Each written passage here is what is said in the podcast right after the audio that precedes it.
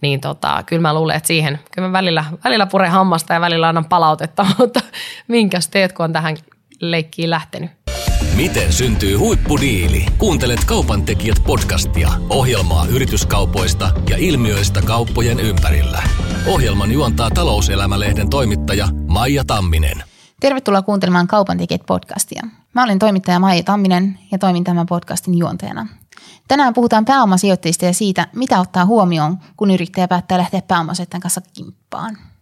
Vieraaksi olen saanut Jungle tunnetun Noora Fagerströmin. Noora perusti 10 vuotta sitten Suomen ensimmäisen mehu- ja smoothie-baariketjun.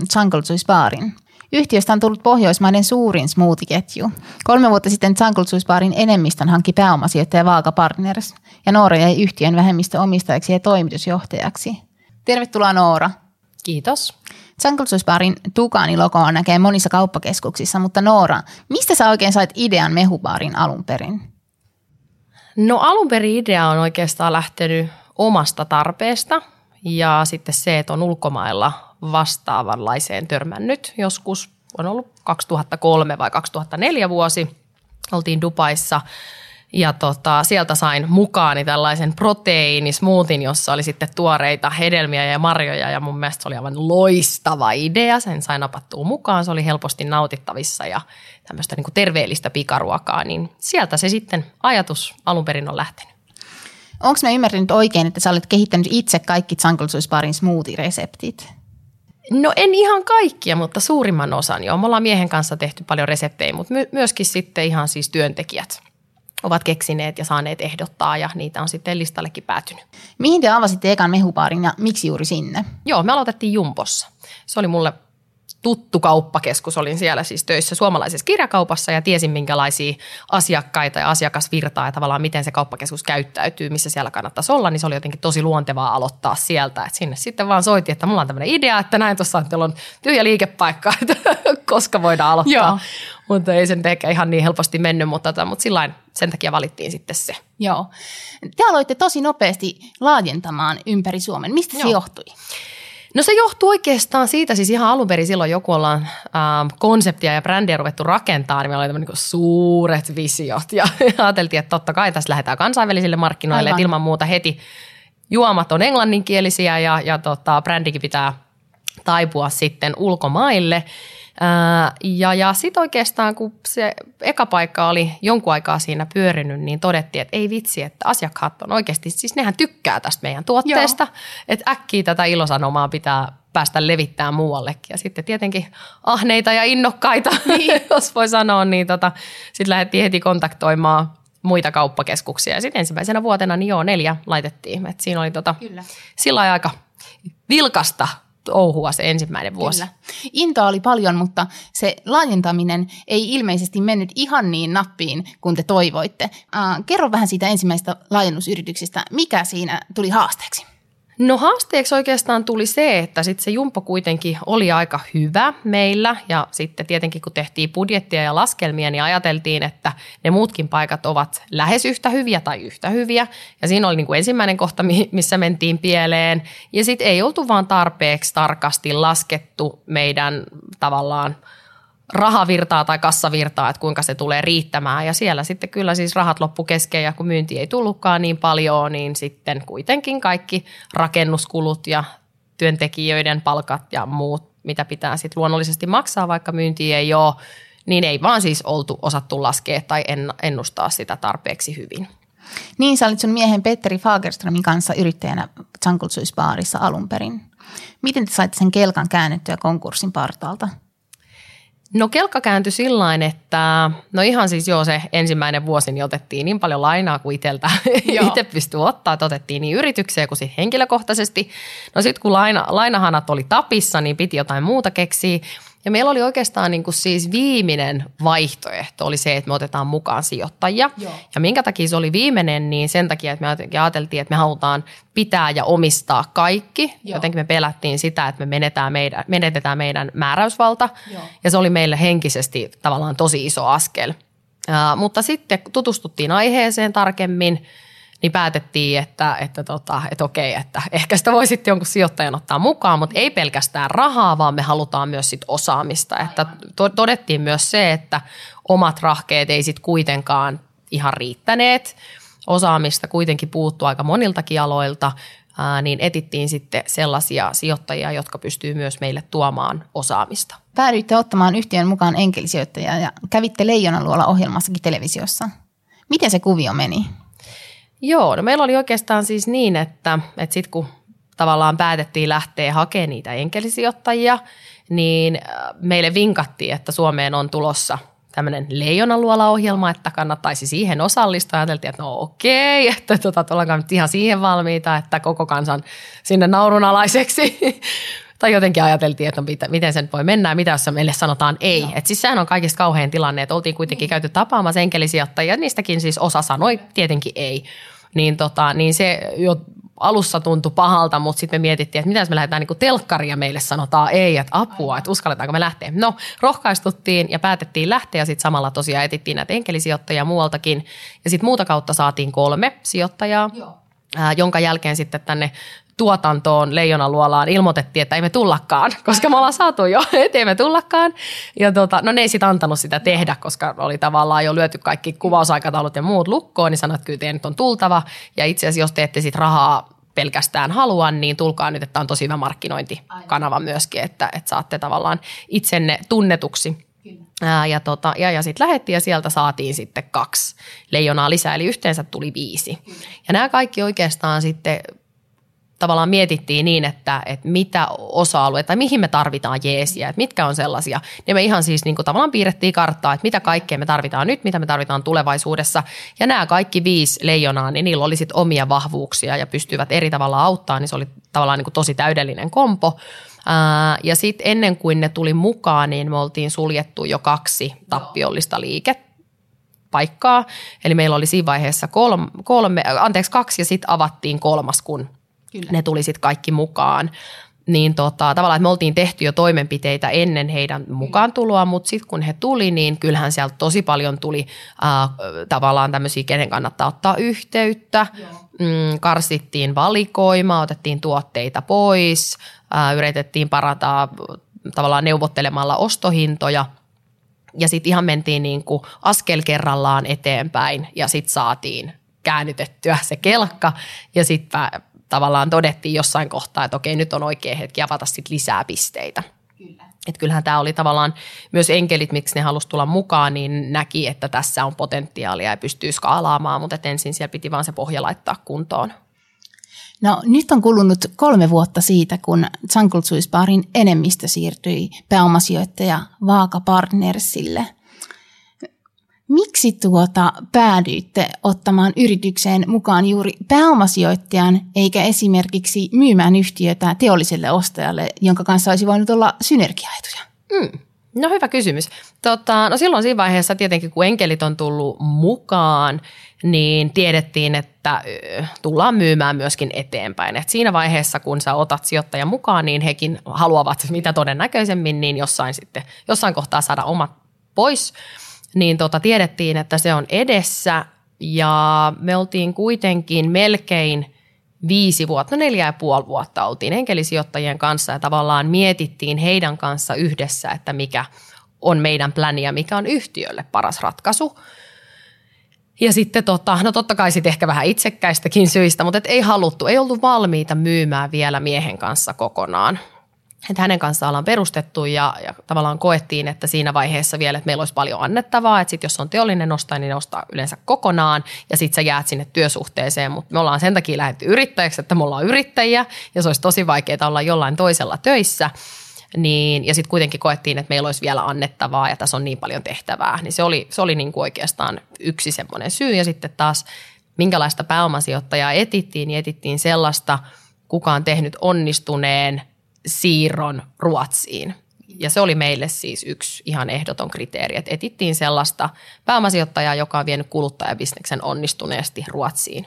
Vaakavarnis on onnistunut Ruotsissa siis lemmikkitarvikeketju Mustin ja Mirrin kanssa. Joo, ja sieltä itse asiassa sitten tavallaan kun ruvettiin neuvottelemaan heidän kanssaan, niin silloin, silloinen Musti ja Mirrin toimitusjohtaja Mika Sutinen niin oli meille sitten ehdokkaana hallitukseen ja hän on itse asiassa tällä hetkelläkin niin on hallituksen puheenjohtaja, niin saatiin sieltä meidän mielestä tarvittavaa osaamista ja sen takia se oli sitten unelmadiili. Noora Fagerström, silloin kun te myitte Vaakalle, teillä oli 21 mehu- ja smoothie Suomessa. Mikä tilanne on nytten? No tällä hetkellä meillä on 60 yhteensä Suomessa ja Ruotsissa ja liikevaihto noin 18 miljoonaa viime vuonna. Vaaka ei vissiin ollut ainoa teitä lähestynyt pääomasijoittaja, vaan teillä oli muitakin kosioita. Koska eka pääomasijoittaja lähestyi teitä ja miltä se tuntui? No ensimmäinen on ollut muistaakseni vuonna 2015 ja hyvinkin tällaisia tavallaan alustavia kontaktointeja ottivat ja käytiin sitten heitä kyllä tapaamassa, kun tavallaan mietittiinkin, että, että millä setillä lähdetään sitten eteenpäin, niin käytiin tapaamassa itse asiassa aika montaakin eri pääomasijoittajaa ja ihan vaan tavallaan tunnustelemaan ja kyselemään toimintatapoja. Ja, ja siis hyvältähän se tuntui. Jotenkin sellaisilta, että sut on noteerattu, sut on huomioitu, Ää, ja sitten tavallaan se, että kun oli kuitenkin sit kiinnostuneita tuosta ja tuli siis tarjouksiakin, niin kyllähän se sillä siis aika hyvältä tuntuu, että nyt on tehty jotain sellaista, koska siis pääomasijoittajatkaan eivät ihan kaikkia osta, niin tavallaan se, että sä oot onnistunut todistamaan jotain sellaista, mikä on tavallaan jollain tapaa ainutlaatusta. Niin, se on varmaan aika hieno fiilis. Miten te sitten vertailitte näitä lähestyneitä pääomasijoittajia keskenään? No me verrattiin oikeastaan just niin sanoin aikaisemminkin siitä Ruotsiin menemisestä, että se oli meille yksi sellainen, että, että oikeasti niin se oli kriteeri, totta kai oltaisiin voitu siitä joustaakin, mutta että se oli meille sellainen, että jos tavallaan voit valita millaisen kumppanin otat, niin se oli meille sellainen, että kuluttajabisnes Ruotsiin. Mutta sitten toinen on ihan siis se, että miten hyvin tuut juttuun ihmisten kanssa ja niin kuin totta kai siis tultiin kaikkien kanssa juttuun, ketä tavattiin, mutta jotenkin sitten tämän Vaakan kanssa niin synkkäs heti alkuun ja aika sillain tosi kivasti. Että se oli, se oli hoitanut vähän eri tavalla sitten sen heidän prosessin, että ne tuli jo sitten tavallaan sillä ehdotuksella, että ketä voisi tulla hallitukseen, ja jos käytiin tämän Mika Sutisen kanssakin sit illallisella jo Kyllä. siinä ihan neuvotteluiden alkuvaiheessa, niin se oli niin jotenkin tosi kivasti hoidettu ja pääsi jo fiilistelemään, että miltä se sitten tuntuisi, niin se, se oli jotenkin sellainen, mikä sitten sai syttymään.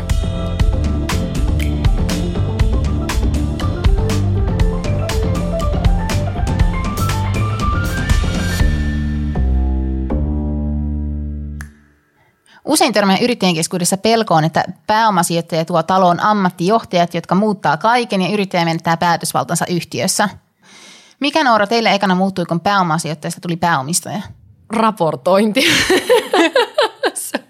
se, on ainakin sellainen yksi, yksi tota iso asia, mutta en tiedä siis, mä ymmärrän ton ja kyllä meitäkin pelotti, mutta toisaalta ehkä meillä oli – vähän eri tilanne, kun meillä oli jo kuitenkin enkelisijoittajat. Me omistettiin ihan vähän yli enemmistö silloin miehen kanssa. Ja tavallaan oltiin totuttu jo siihen, että kaikki tärkeät päätökset tehdään hallituksen kokouksissa ja siihen osallistuu muitakin kuin minä ja mies. Niin se ei ollut meille tavallaan sellainen, että siitä oltaisiin kauheasti vieraksi tai sellainen odoksuttu. Niin mä luulen, että meillä on sen takia ehkä – ihan vähän erilainen tina, tilanne kuin monella muulla. Mutta siis kyllä se niin on, että totta kai sulla lähtee sitä määräysvaltaa, jos on enemmistö, niin kyllä, tota, kyllä siellä sitten on tässä vuosien varrella ollut sellaisia ö, tilanteita, että mä olisin halunnut jotain ja, ja pääomasijoittaja ei, niin silloin kun he on sitä mieltä, että ei, niin sitten se on ei. Niin tota, kyllä mä luulen, että siihen, kyllä mä välillä, välillä puren hammasta ja välillä annan palautetta, mutta minkäs teet, kun on tähän leikkiin lähtenyt? No onko jotain, missä sä oot ehdottomasti halunnut pitää kiinni omasta päätösvallastasi? Resepteissä. Se on ollut sellainen, että se on ollut mulle aina niin jotenkin semmoinen henkilökohtainen asia, että kaikki toimintatapoja kaikkea pystyy muuttamaan ja kehittämään ja sille me ollaan tosi tosi avoimia. Ihan jo oltu siis aina ennen, ennen pääomasijoittajia, ennen enkelisijoittajiakin se, että aina pitää mennä eteenpäin, aina pitää kehittyä, kun kaiken voi tehdä niin paljon paremmin. Ja tavallaan se ei ole ollut meille mikään ongelma missään kohtaa ja siitä ei ole tavallaan tullut mitään, mitään haittatekijöitä, mutta siis reseptit on ollut mulle sellainen, että jos joku vaikka on sanonutkin, että onko nyt järkeä tai tehdäänkö näin tai näin, niin sitten se on ollut kuitenkin aina mulle mun päätös. Kun Vaaka tuli teille mukaan, sä jatkoit Sankultsuisbaarin toimitusjohtajana. Nyt vuodenvaihteessa te kuitenkin kerroitte, että sä siirryt hallitusrooliin ja toimariksi tulee Elli Holappa. Miltä tämä roolin muutos on tuntunut? Ristiriitaiselta. siellä on, tota, on siellä siis paljon hyvää ja itsehän mä oon tätä halunnut ja tavallaan minkä takia, niin on just se, että tiedetään, että jossain kohtaa seuraava yrityksen tai siis kauppa tulee ja, ja, ja sitten se, että olisinko valmis sitoutumaan, jos olisi vaikka pääomasijoittaja, niin olisinko valmis sitoutumaan siihen seuraavaan kierrokseen ja sitten on, on todennut, että en ole, että en, en tavallaan henkilökohtaisista syistä, mutta myöskin sit se, että kyllä tavallaan pitää ajatella sitä yritystä. Mä oon ollut kuitenkin 24 vuoden perustanut ja sitten oppinut kaiken matkan varrelta, niin mä uskon, että yritykselle löytyy parempiakin vetäjiä aina. Yritys kuitenkin tavallaan tiettyyn vaiheeseen, kun kasvaa, niin se tarvii tietynlaista johtamista. Jo siihen voisi kerätä ympärilleen hyvän tiimin, mutta kyllä mä niin kuin haluan olla realistinen sen kanssa, että se on niin kuin yritykselle parempi myöskin näin. Ää, mutta, tota, mutta joo, ristiriitaiselta. Että toisaalta tuntuu pahalta se, että pää, niin kun nyt sä et olekaan enää oikeasti sit se, ketä, ketä niistä kaikista päättää. Mm, mutta, tota, mutta mä uskon, että tämä on niin oikea ratkaisu. Olen ajatellut, että yrittäjille varmaan yksi vaikeampi juttuja on se, että kun lähtee pääomasijoittajan mukaan, pitää olla valmis myymään yhtiö parin vuoden päästä eteenpäin. Sä kerroit just, että sullekin yksi syy pääomasijoittajan valintaan oli, että halusit jatkaa yhtiössä yrittäjänä. Mitä ajatuksia se myynti herättää? Oletko se jo valmis myymään? Mm, kyllä. Ja tossakin on tavallaan joku miettii sitä, että niin kuin mieluiten, aha, siis jos voisi valita, niin haluttaisiin vielä seuraavankin yrityskaupan jälkeen jäädä, jäädä yhtiöön jollain roolilla tai omistamaan. Että kyllä se on tavallaan niin – semmoinen henkilökohtainen asia ja ensimmäinen lapsi meille, Aivan. niin, tota, niin, niin en haluaisi, että sitä myy, joutuu myymään kokonaan, mutta on myöskin sit realistinen sen kanssa, että niin voi käydä. Ja se sitten tavallaan en ole lähtenyt sitä kauheasti sitä enempää tavallaan miettimään, mutta kyllä mä sen tiedän, että pahalta se tuntuisi. Mutta toisaalta sitten, jos mä mietin taaksepäin, niin ilman sitä, että me oltaisiin otettu enkelisijoittajia, niin me ei oltaisi tässä. Että tavallaan se on – asia aina johtaa toiseen ja, ja tiedetään se, että sitten kun saatat sijoittajia, niin se niin kuin myydään jossain kohtaa eteenpäin, eikä meillä ole ollut kuitenkaan mahdollisuutta koskaan sitä lunastaa itsellemme takaisin. Niin. Vaikka ehkä, ehkä joskus on sellaisiakin ajatuksia käynyt mielessä, mutta se on ollut tavallaan, ei ole realistinen ajatus. Kun kauppa toteutui pääomasijoittajan kanssa, sinä nousit samalla yhdeksi ähm, harvoista suomalaisista kolmekymppisistä naisista, joista tuli yrityskauppa miljonäärejä. Minkälainen hetki se oli? No sanotaan niin, että sekin oli aika ristiriitainen. Et mun mielestä on jo vähän väärin tavallaan, että Suomi on melkein ainoa maa, missä julkistetaan verotietoja. Mä koen niin kuin tietynlaista turvattomuutta sen suhteen. Suomessa ei kuitenkaan ole tavallaan tapana puhua omasta menestymisestään ja, ja se sitten johtaa tietynlaisiin kateuksiin. Mutta siis kyllä mä tavallaan sen tiedostan, että hyvältä se tuntui, koska se oli tavallaan just se ajatus siinä, että silloin kun pääomasijoittaja ostaa, niin sä oot tehnyt jotain hyvin tai oikein. Niin se tuntui hyvältä, mutta, tota, mutta otsikoinnit olisi voinut jättää pois. Aivan, aivan.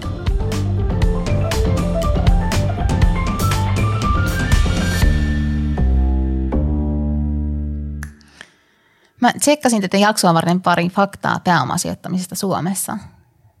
Viime vuosina pääomasijoittajien rooli yrityskaupoissa on kasvanut ja paljon ostivien yhtiöiden taustalla on usein pääomasijoittaja. Vuosina 2014-2018 kotimaisten pääomasijoittajien sijoitukset kasvuyhtiöihin oli yhteensä 2,3 miljardia. Jos ulkomaista lasketaan mukaan, summa kohoaa 4,2 miljardiin – mitä nämä pääomasijoittajat oikeastaan etsivät yrityskentältä ja mitä kaikkea yrittäjän pitää huomioida, jos ottaa pääomasijoittajan mukaan yhtiönsä?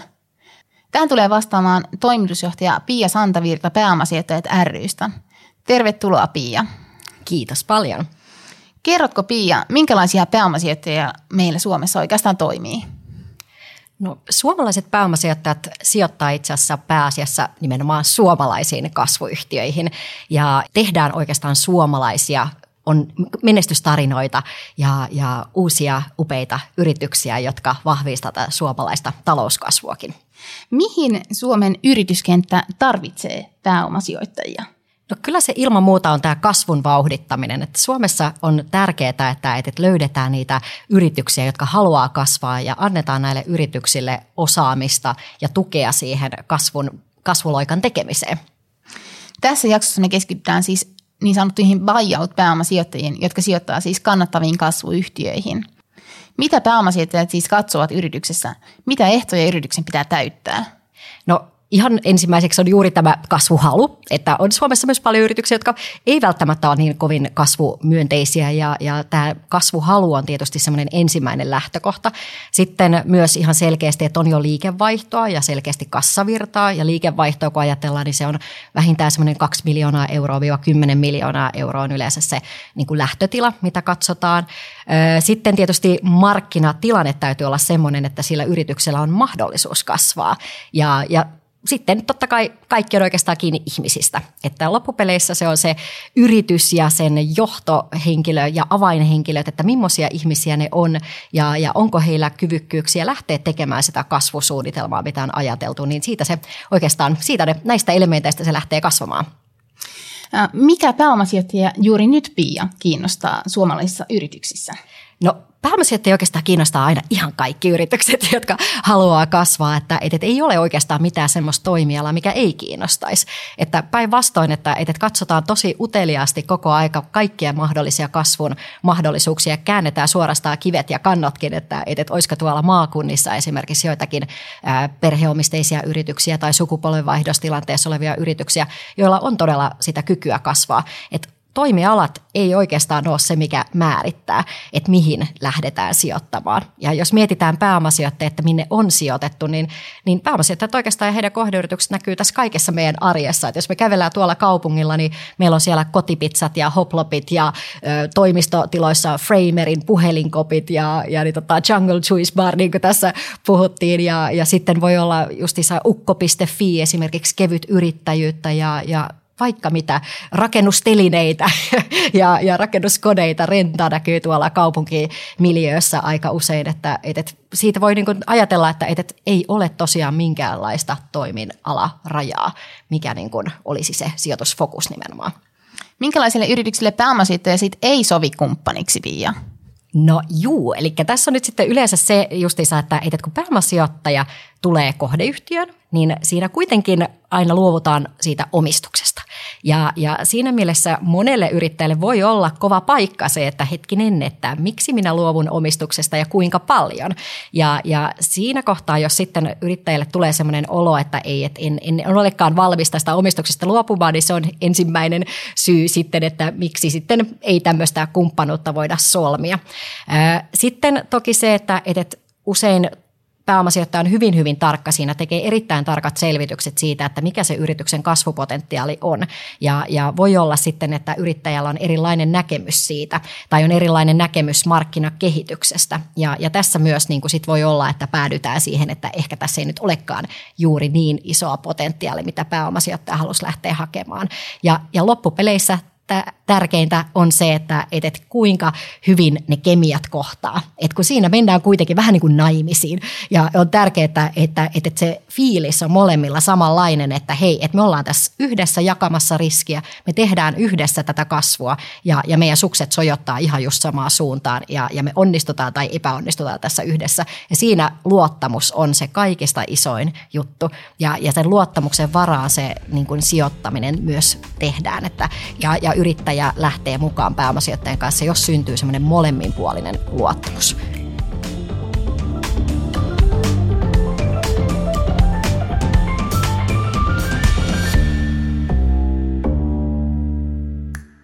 Nyt voitaisiin tähän loppuun vielä keskustella Pian ja Nooran kanssa yhdessä siitä, että miten pääomasijoittaja voisi vertailla.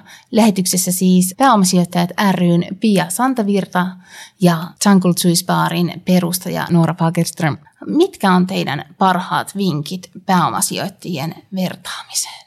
Ensimmäinen vinkki, että aina kannattaa lähestyä ja, ja soittaa, koska sieltä voi tulla ihan super hyviä neuvoja, jotka on kullan arvoisia ja aivan ilmatteeksi. Toinen meidän nettisivulla on semmoinen sijoittajahakukone, mihin voi syöttää oman yhtiön niin yleistiedot, liikevaihto ja näin. Ja sieltä tulee sitten semmoinen lyhyt listaus niistä pääomasijoittajista, jotka sopii juuri tälle kyseiselle yritykselle. Ja sen jälkeen suosittelisin vielä menemään sinne pääomasijoittajien nettisivuille vähän surffailemaan ja katsoa, että minkälaisia yrityksiä ne on sijoittanut. Ja, ja jos ne, se näyttää siltä, että, että siellä on samanlaisia yrityksiä samalta toimialoilta, niin heillä on varmasti semmoista osaamista, mitä juuri voisi hyödyntää tässä tämän yrityksen kasvupolulla, mitä nyt sitten lähdetään rakentamaan. No joo, mulla olisi oikeastaan sellaiset vinkit, että ihan sama, että lähteekö tavallaan itse etsimään vai tuleeko yhteydenottoja, mutta sitten jos käy yhtä tapaama, tapaamassa, niin sitten kannattaa kyllä tavata muitakin. Se on vähän niin kuin treffikumppania valitsis, mutta tota kannattaa käydä, käydä treffeillä monen kanssa, niin saa tavallaan vähän erilaista perspektiiviä siihen ja myös sitten just tavallaan tämä, kun puhuttiin siitä luottamuksesta, että minkälainen, kun se on niin kuitenkin ihmisistä kiinni, että minkälaisia tunteita se herättää. Ja sitten niin ihan aluksi miettiä se, että onko valmis edes luopumaan oikeasti sit siitä määräysvallasta. Että on toki sellaisiakin pääomasijoittajia, jotka sitten eivät välttämättä ota enemmistöä, mutta yleensä ottavat, ää, niin miettii sen, että onko siihen valmis, koska sitten jos kauhean pitkälle lähtee siihen leikkiin mukaan ja sitten vetää jarrut kiinni, niin se ei myöskään anna sitten hyvää kuvaa, että tavallaan miettii sen etukäteen. Ää, ja sitten just se, että ää, referenssejä, että sitten jossain kohtaa, kun on käynyt treffeillä riittävästi, niin sitten pyytää siis heidän kohdeyhtiöiltään ja entisiltäkin kohdeyhtiöiltä. Eli soita Exille. Niin, so, soita, soita Exille, eikä normaali käytäntö, mutta, mutta tässä tilanteessa ihan, ihan sallittuu, niin sieltäkin saa sitä aika kiva, tavallaan kivoja vinkkejä, että se on vähän jotain tavallaan taustatietoja sitten siitä yhtiöstä, niin mun mielestä oikeastaan sellaisia vinkkejä – Todellakin yksi tyypillinen tapa, millä pääomasijoittaja saattaa lähteä liikkeelle, on kylmäsoitto yhtiöön. Sehän voi olla sitten aikamoinen tilanne, kun sieltä pääomasijoittaja soittaa yrittäjälle ja, ja sanoo, että ollaan teistä kiinnostuneita. Että mitä tällaisessa tilanteessa niin kannattaa, miten siihen kannattaa varautua? Voiko tähän edes varautua mitenkään? Mun mielestä se on niin aivan loistava hetki, koska silloin tietää yrittäjän, että on tehnyt jotain todella hyvin, koska on löytynyt sinne pääomasijoittajan haaviin ja, ja ilman muuta siihen mahdollisuuteen kannattaa tarttua ja käydä hakemassa ne hyvät neuvot, mitä pääomasijoittajat antaa, mikä heidän käsitys on siitä tämän yrityksen kasvumahdollisuuksista ja lähteä sitten avoimesti miettimään, että no hei, että mitäs jos me lähettäisikin kasvuun. Ja, ja tämä on oikeasti tosi hieno juttu ja, ja mä toivon, että, että Suomessa tulisi tämmöisiä tilanteita enemmänkin. Ja, ja se on, kasvu on hienoa. Ja tuossa tavallaan just kun meillekin tuli niitä soittoja, niin me oltiin sitten tavallaan päätetty, että yksi tai kaksi näistä meidän enkelisijoittajista ottaa sitten näistä koppia, että me ei haluta itse yrittäjän olla siinä välissä, että tavallaan että me ollaan sitten niin kuin vähän kauempana keskittynä oikeasti siihen bisneksen tekemiseen. Ja, ja sitten niin kuin alku, taustatietoja ja muita, että se on sitten enkelisijoittajat, jotka siihen sitten lähtee tavallaan – heitä kontaktoimaan sit muutenkin, että mä ainakin itse olisin kokenut sen jotenkin ehkä, en mä tiedä, vähän noloksi, että täällä minä soittaja, soittelen täällä perustanut ja nyt olisin kiinnostunut tietää, niin me oltiin ainakin tehty sellainen työjako, että he sitten kontaktoi ja mietittiin tavallaan kimpassa kaikki, mutta että he kävisivät näitä ensimmäisiä, ihan ensimmäisiä tapaamisia. Niin, tota, niin se oli musta kans toimi sillain kivasti, että sitten kun sieltä tuli yhteydenotto, niin sitten, että hei itse asiassa, että meillä näitä asioita hoitaakin, että tota voitte hänen kanssaan keskustella ja tavallaan. Sitten se on helpompi, koska sitten siinä on joku välissä, kuka voi sitten tavallaan olla rehellinen, että mikä, miten meidän tapa työskennellä on ja sitten tota, olla tavallaan niin kuin, sillain siinä välissä, niin, niin tota, Tästä yksi hyvä esimerkki on Mustia Mirri. Että sehän lähti juuri näin, että, että pääomasijoittaja etsii toimialaa, mikä varmasti kasvaa tässä näin, vaikka mitä tapahtuisi ä, taloudessa. Ja, ja niin tota, etsittiin tätä lemmikki-alan hyvää yrittäjää ja, ja sieltä se löytyi sitten Mustia Mirri Suomesta, vaikka koko Pohjoismaat oli niin kuin lähtötilanteena, että etsitään Pohjoismaista paras. Ja se oli sitten Mustia Mirri ja siinä oli sitten ä, tilanne se, että, että yrityksen perustaja oli jo lähellä eläkeikää ja ja hän oli vähän jo miettinyt siinä, että miten tässä nyt, että pitäisikö jäädä eläkkeelle ja, ja pääomasijoittaja soittaa ja kysyy, että hei, että mitäs jos sä me maksettaisiin sulle elämäntyöpalkkio tästä ja me lähdetään kehittämään tästä sun yrityksestä Suomen parasta ja niin Pohjoismaiden parasta niin lemmikkieläinketjua. Ja näin siinä sitten päästiin hyvään lopputulokseen ja, ja Musti ja Mirrihän on nyt tosiaan menossa jo pörssiin. Kyllä, kyllä. Tuostakin tuli vielä mieleen, että, että mikä meillekin on ollut noita kylmäsoittoja, niin silloin kun Vaakapartners on soittanut, niin soitti meidän toimistonumeroon. Sitten meidän tuota, assistentti sanoi, että joo, jotain vaakoja se halusi myydä. Sitten kun googletettiin, no ei tämä näköinen vaakoja. Eikä. Joo, Sitten oli hauska vitsi, että kuka vaan voi soittaa. Aivan. joo, totta. Kiitos Noora ja Pia ja kiitos myös kuulijoille. Tämä on Kaupan podcast. Uusi jakso ilmestyy joka toinen perjantai.